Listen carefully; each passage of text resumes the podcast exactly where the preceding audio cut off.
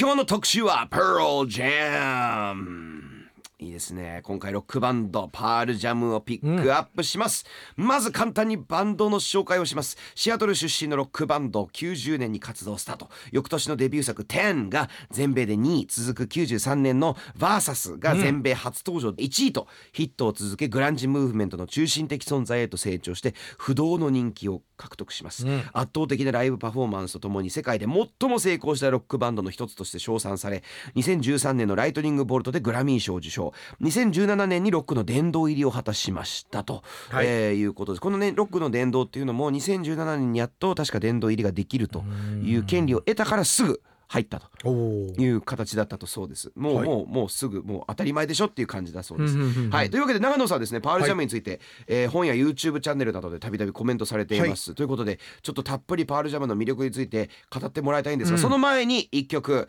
えー聞きましょう。Take it away it's Daughter by Pearl Jam Alright, that was Daughter by Pearl Jam. 今日はですねロックバンドパールジャムを特集していきますよ、さあここからは長野さんパールジャムの魅力についてちょっとたっぷり語っていただきたいと思います。はい、えー以前特集したニルバーナはい。が僕大好きなんですけど、はい。それと日本ではですけどライバル視されて紹介されてたようなバンドででそうやって見てたんですね。で今流れた「ドーター」なんてはい。その年にニルバーナの遺作「イン・ユーテロ」が出てんですよ。そうなんですでねあの家とかで聞いてるのとここのスタジオのブースで聞いてるの鳴り鳴りが違うというかあなんかインユーテロと同じ年にこれ出たんだって思うと、うん。全然違うバンドだなって改めていや全然違いますね。思いますね。はい。でなんかね魅力はいろいろまああるんですけど、はい。なんていうのかなえっとねあれたなんかね自分より10個上ぐらいの世代の人にとってのブルース・スプリングスティーンかもしれない。あー。なんか他のロックバンドとかニルバーナも含めはい。こう激しさとかいろんなものにこう惹かれるわけですよ僕。んもうそれこそドアーズの頃から、はい。もうニルバーナに至るまで。ですけどパールジャムに関してはなんかね安心うんこう正義の味方みたいな。なんかみんなのパールジャムみたいな感じでうん。こうついていきたくなるようなのとあとはなんか曲がなんていうのかな。全然そういうルーツもないんですけど僕。うん。そのロックブルースとかカントリーとかないのになんかこのこう落ち着いちゃうんだですよね。こう聞いてて。てそれとこの誠実さとかはい。曲の良さとかもちろんのことこのなんていうのかな安心感人柄とかが多分繰り返しますけど自分の10個上のぐらいの人にとってのボスブルース・スプリングスティーンへの思いに近いのかな。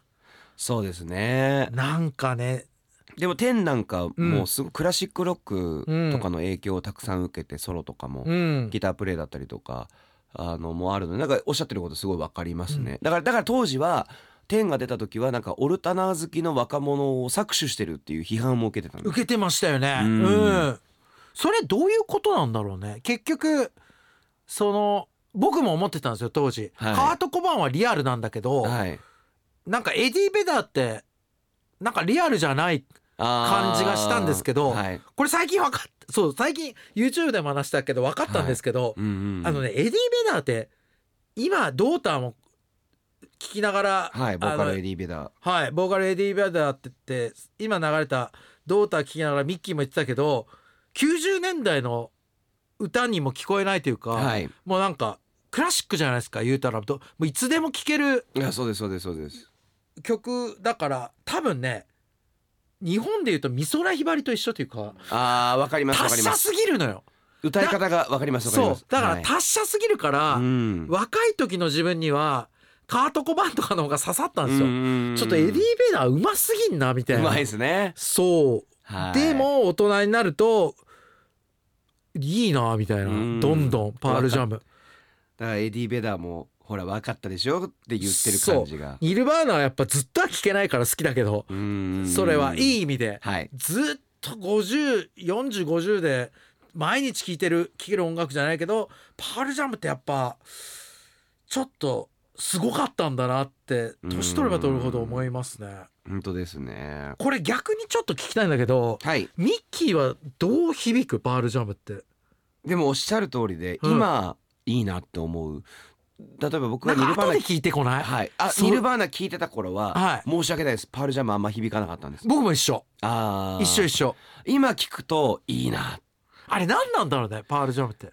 不思議ですね。でも海外でアメリカとかでもそういう認識です。もうあそうなんだ。好きな人は人生で一番のバンドだって言うんですよファンは。はい。もうゼロ百なんですよ。へえ興味ないか、はい。愛してるか。なるほどね。好きがないんですよ。はいはいはいはい いやーそれで言うと僕珍しいパターンでそのニルバーナとライバル視の時はゼロだったんですね。ミッキーの言う通り。うん。100がニルバーナで。はい。ありがたいことにはパールジャム大好きになれたね。うん。私も本当に同じ感じです、ね、あとなんかやっぱこうメッセージがちょっとあるんですよこの人たち。すごく強いですね。強いですよね。そこははいそこもブルース・プリングスントンとかと近いあのメッセージなんですけどその辺でちょっと考え方が合わないとか言ってバーサス時代のドラマとか解雇されたりしてんで、ななんかそういう意味ではそういうとこもなんかブルース・プリングスティンっぽいなっていうかそうですね。メッセージ強いなっていう。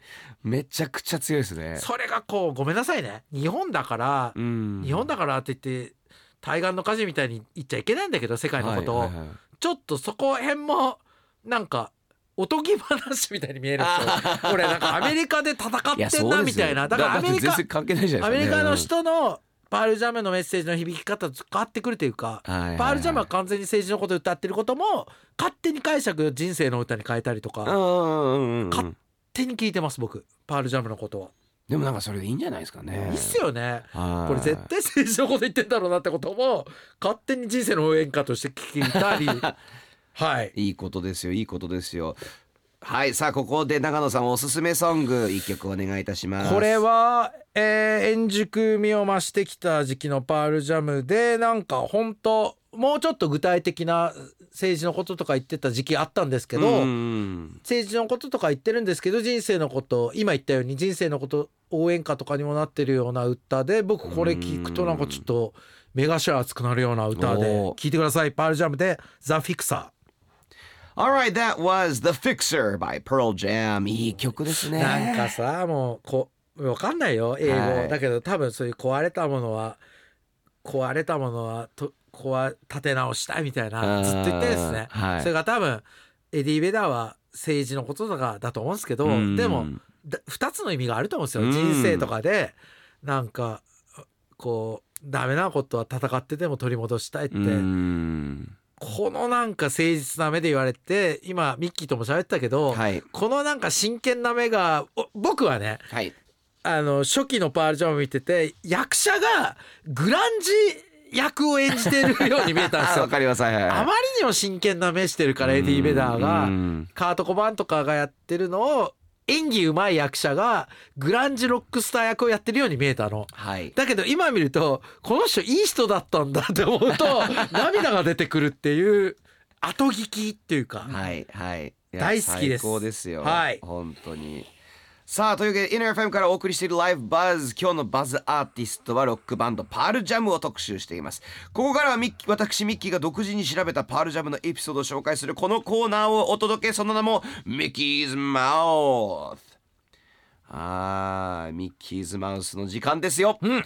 えーというわけでですねちょっと最初もういっちゃいます、はい。えー一つ目の、えートピックがこちらです。パールジャム最初のバンド名はバスケットボール選手の名前からはいはいはい。そうなんです、ええ。パールジャムという名前はですねはい。後から、えー決まったんですけど、はい。その前は当時、はい。えー大変活躍をしていたムキー・ブレイロックっていう選手かあら取ってムキー・ブレイロックっていう名前のバンドだったんです。はいはいはい。どうもマイケル・ジョーダンです。どうも河村勇輝です。みたいな。どうも渡辺裕太です。みたいな。わあそういうことだそういうことはい。だ八村ルイズみたいな。はいはいはい。ルイズでもないってことか。ルイってことか。もう八村ルイって言ってた本名ってことだよね。はいはいはい。それで、えー確か周りにちょっと権利の問題も出てくるからなるほど変えなって言ってパールジャムになるんですけど。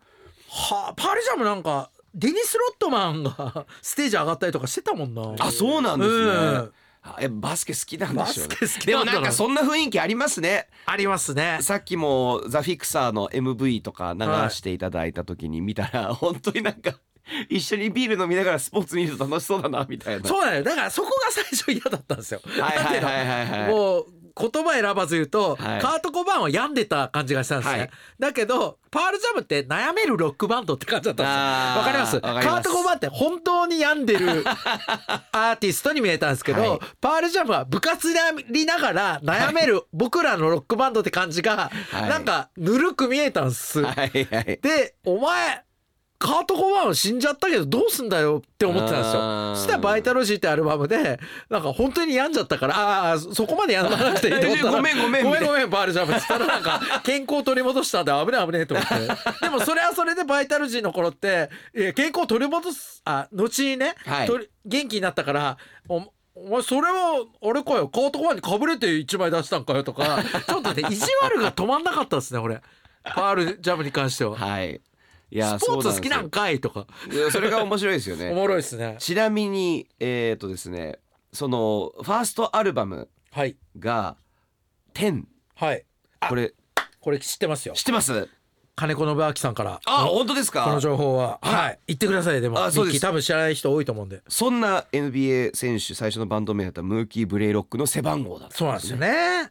そうなんです。僕てっきりなんかこう5人が拳をふ突き上げてるジャケットだから、はい。ファーストってそのなんか、え手の5人の数なのかーと思って。あただ違うんだよーね。スポーツかよって感じうん、そうなのよ。それがなんか 響かなかったの俺には。はい、あのーそしたらですね、えー響かないというか、えーといえばそんな悩めるロックバンド2つ目のトピック こちらです。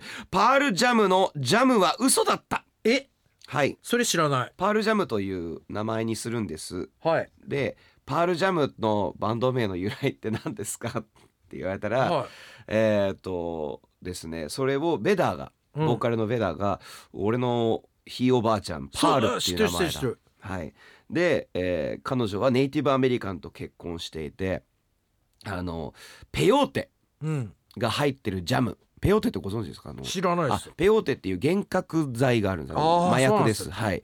で宗教的なものとかにも使われるんです。そのいろいろなものを見たりとか未来を知らないんですけど。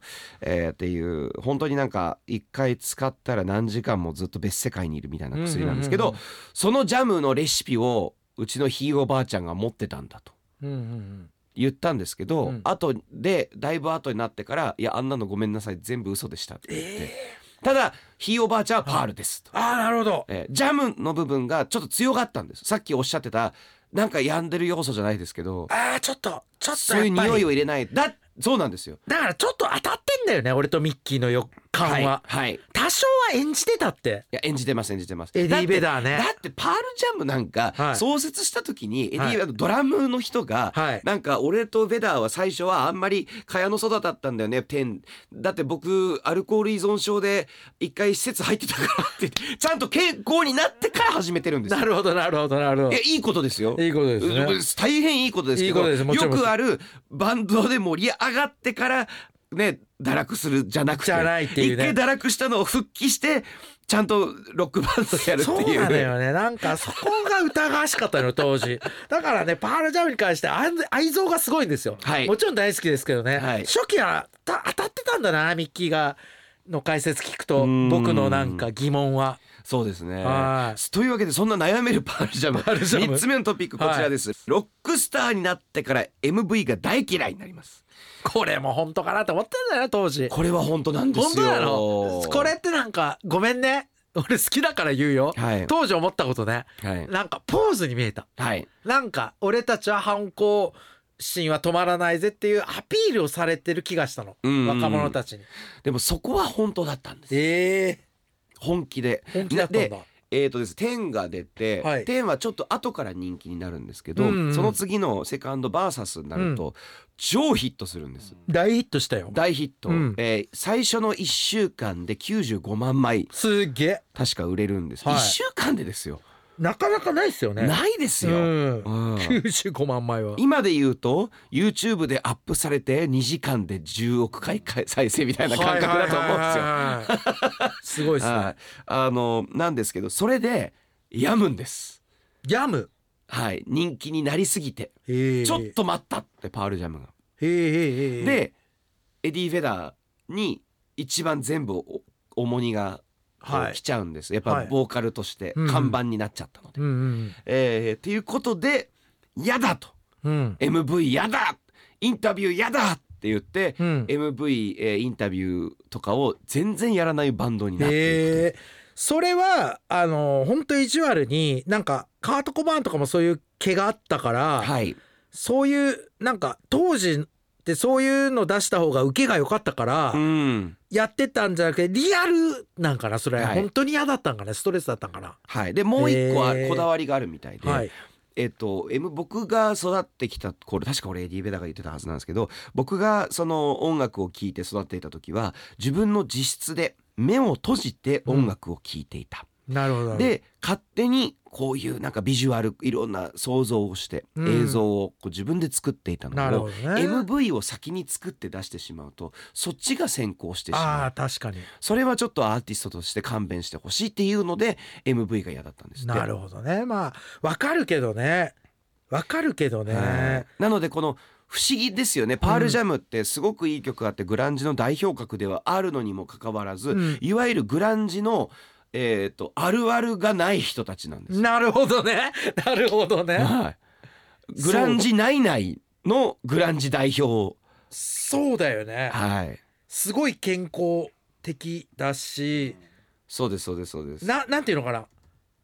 意識も高いよね。はい。他のグランジの人とかで。もちろん意識高い人もいるけどドラムのだってデイブ・アブラジーズでセカンドとサードいた人なんてうん。銃を所有してるっていうのそれだけじゃないんだろうけどうん。ライフルを所持してるっていうのも理由の一つで解放されてるからね。考え方が合わないとか言って。はいはい。まあ結構その主張が強いバンドですからね。なんかグランジバンドってあんまりそれなくない？はい後のレイジャー・アゲンスト・マシンとかになってくるとはまたそうですね。強いけど、はい。グランジの人ってそんな感じないないだよね。そうです。あるあるではないよね。あるあるではないか。そういうのに冷めてしまった人たちの主張がグランジなイメージなんですそうそうですよね。そうですよね、はい。はい。なんかこうラブピースのラブピースっていうかえラブピースのなんか出し方もちょっと歪んでましたよね。えいわゆる悟り世代的なそうそロうそう。ロック界の悟り世代。そうだよね。はい。なんか温度上がってませんみたいな、はい。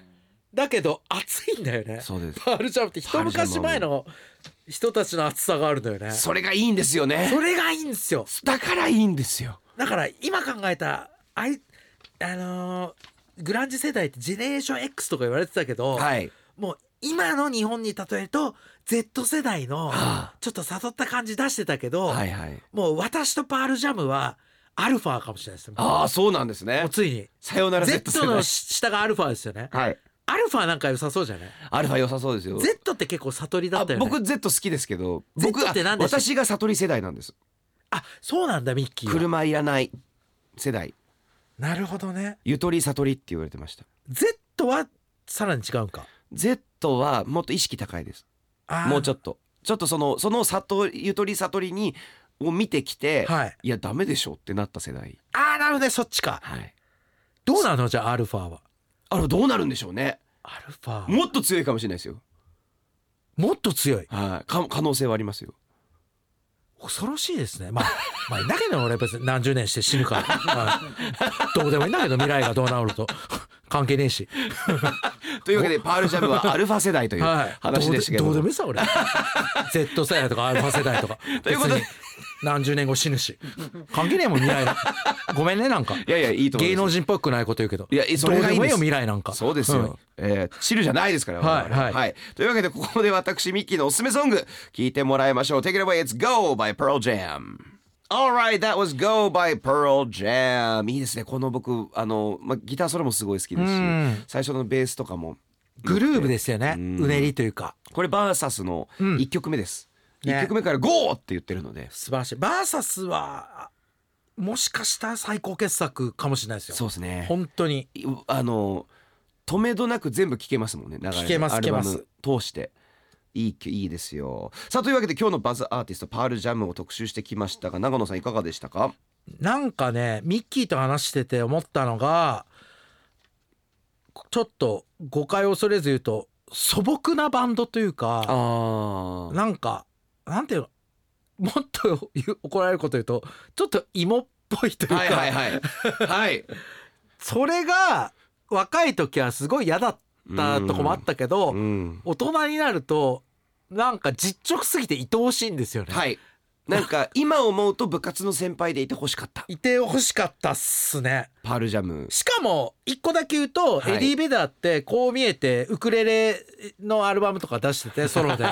で毎いい年っすね。2days ハワイではい。あのフェフェスやってんですよ。最高じゃないですか。でそれ完全にお前ハワイ来てえからだろっていうフェスやってんですよ。だからエディ・ベダーも意外とチルだったっていうのは伝えたいっす。あーいいですね。そうなんですよ。いや本当にいろんなあの顔を持つ。本当なんか、いい意味で本当に人間臭いバンドです、うん。えー皆さんもですねパールジャムを今日知ったというリスナーの皆さんもぜひいろんな名曲を聴いてみてください、はい